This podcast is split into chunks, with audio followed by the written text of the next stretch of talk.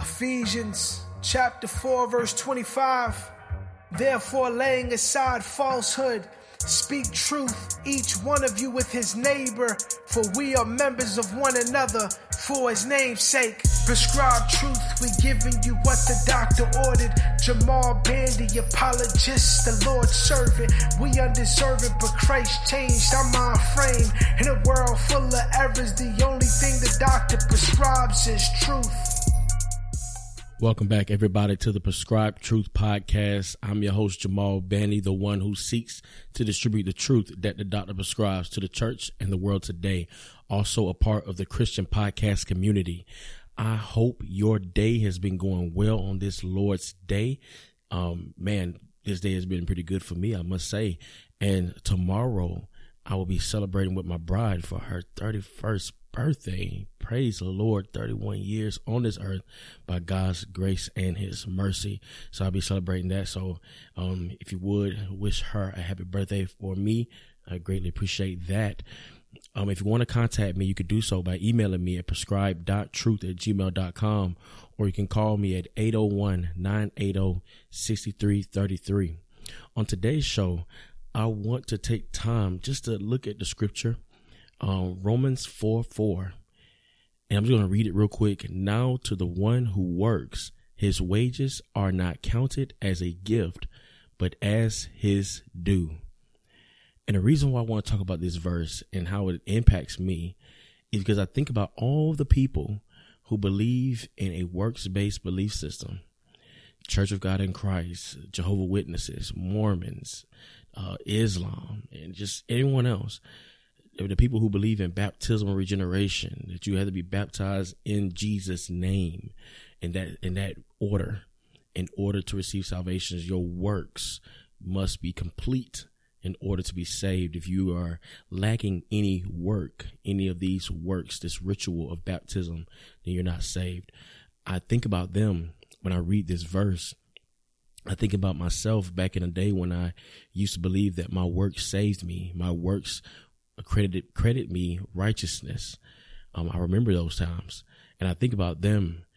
And the first thing that comes to my mind as I read this verse is how could we ever, how could we ever stand before the God of heaven and look to Him and say, "I'm due salvation. I am due salvation."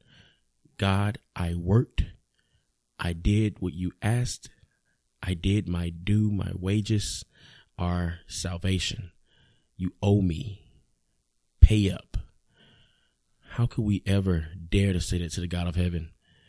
And I know a lot of people, like Jehovah Witnesses, Mormons, and so on and so forth, they would deny that. They would say that that's not what they think or that's not what they feel about God. But if you believe that your works save you, that is by your merits, that you gain salvation, then that is exactly what you are saying.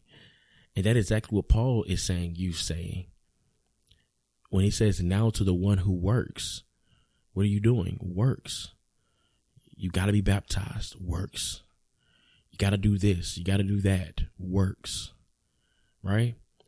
And it says his wages are not counted as a gift, but as his due. And another thing I want to think about is the idea of this gift, salvation being a gift. And I hate to call it really an idea. It's not an idea. It's a reality. If we're in Christ, it is the free gift of God, our salvation, right? But think how beautiful that is. The fact that God gives us salvation is a gift. We're not owed it. We don't deserve it, but it's a gift. And it's honestly, I'm thinking about like, like to, tomorrow being my wife's birthday, she if she gets a gift, it's not because she earned it or had to work for it. It's a token of love towards her, right? But that's what God gives us. He gives us the gift of salvation, grants us repentance, and we can't pay it back. I mentioned this on my YouTube channel, and um, and I was speaking to a good brother of mine, Arturo, uh, he's he's over Saints Edified podcast. You should check that out when you get a chance. But I was having a conversation with him about this, and I asked him, and I'll ask you guys the same: have you ever give gave someone a gift and when they try to repay you back for the gift that you gave, you felt a little offended? Have you have you dealt with that at all? I mean, I know I have. I remember I, I remember giving someone a few dollars, you know, just because, just wanted to give it to them, you know, but they felt like they had to pay me back.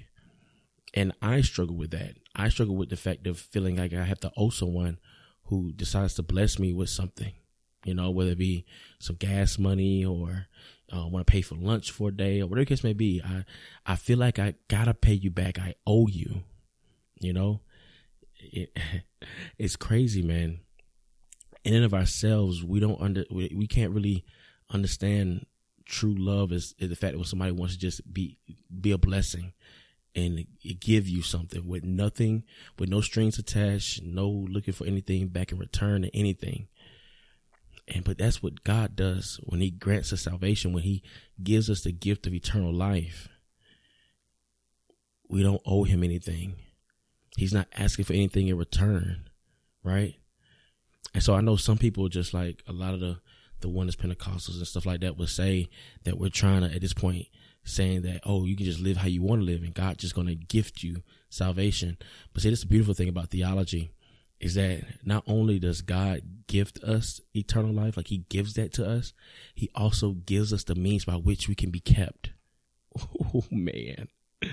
Not only does he grant us salvation and grant us repentance, he grants us and gives us the means by which we can stay and endure in him for the rest of our lives, where we won't turn away, where we won't fall away and, and follow other gods. Guys, this is amazing.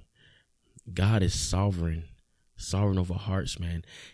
The fact that if we're born again, we're indwelt by the Holy Spirit, which is a seal, a seal of our inheritance, a promise from God. That's beautiful.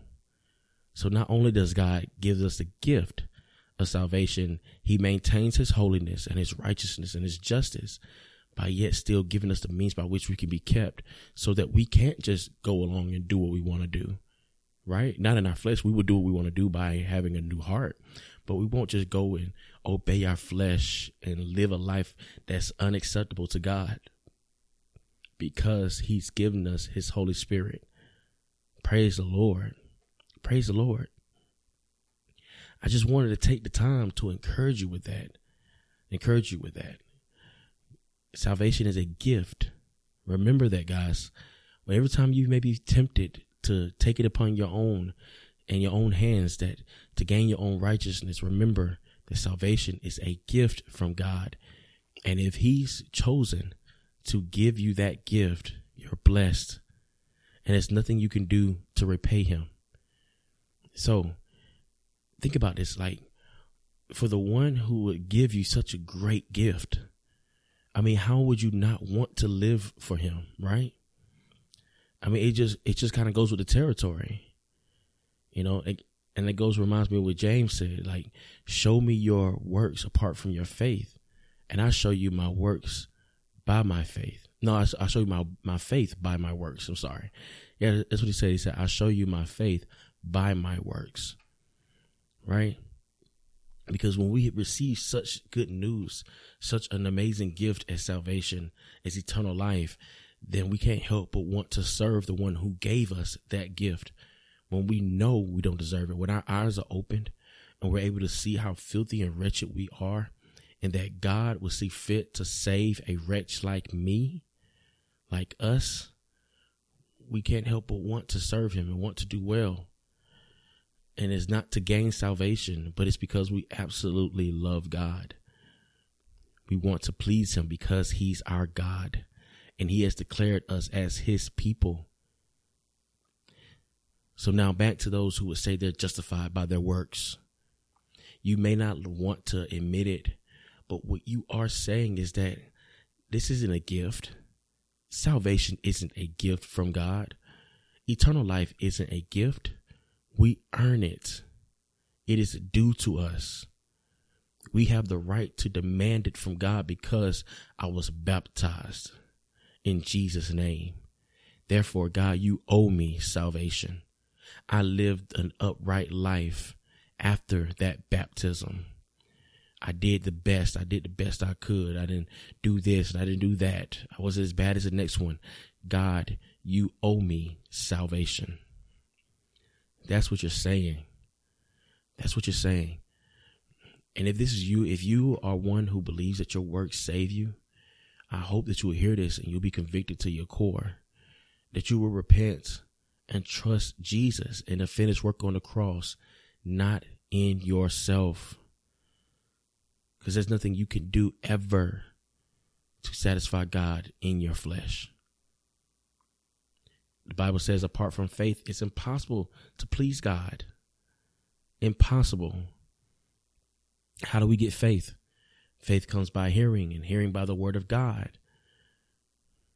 How do we believe? What happens? The supernatural work of the Holy Spirit regenerating our hearts, causing us to believe, opening our eyes to the reality of a holy and righteous God who sees all and knows all, and is all powerful, powerful enough to change our wretched hearts from doing evil to doing good. Praise God. Praise the Lord. So this wasn't going to be a long podcast this evening. Um, you know, we want to prepare for tomorrow, but I just want to get on here and just encourage you guys from the scriptures. Romans 4 4. Remember that salvation is a gift. Is a gift. And in the context, this starting from verse one, what then shall we say was again was gained by Abraham, our forefather, according to the flesh? For if Abraham was justified by works, he has something to boast about, but not before God. What was Abraham going to do? Sacrifice his son. Sacrifice his son. But he believed God. He believed God. He knew the promises that God gave him and made to him, that through him all nations would be blessed. He knew the promise that God promised him a son. And yet, when God called for him to sacrifice Isaac, Abraham did not question God. He believed God. As Hebrews said, it's like he knew that God could give him another son. God would still keep his promise no matter what. He believed God. So as verse 3 says, For what does the scripture say? Abraham believed God, and it was counted to him as righteousness, his faith. Abraham showed us his faith by his works. Wow. Praise the Lord. May we all show our faith in this world by our works. I hope this has been helpful for you. Remember, this world is full of errors, but the only thing that the doctor prescribes is truth. Blessings, and Lord willing, I'll talk to you guys the next week. Grace and peace. Are you just watching? Do you enjoy watching movies? The special effects, the interesting characters, the great stories. There's a lot to enjoy that comes out of Hollywood. But sometimes it's best to approach secular media with a healthy dose of critical thinking. Join me, E. Franklin, And Tim Martin, as we discuss our favorite movies. and share critical thinking for the entertained Christian. So visit areyoujustwatching.com to subscribe. And don't just watch. Hey, I'm Daryl, and I'm here with my wife, Karen, What's up? and we're the hosts of the What Are We Even Doing Here podcast, the podcast that seeks to answer the question that we've all asked What are we even doing here?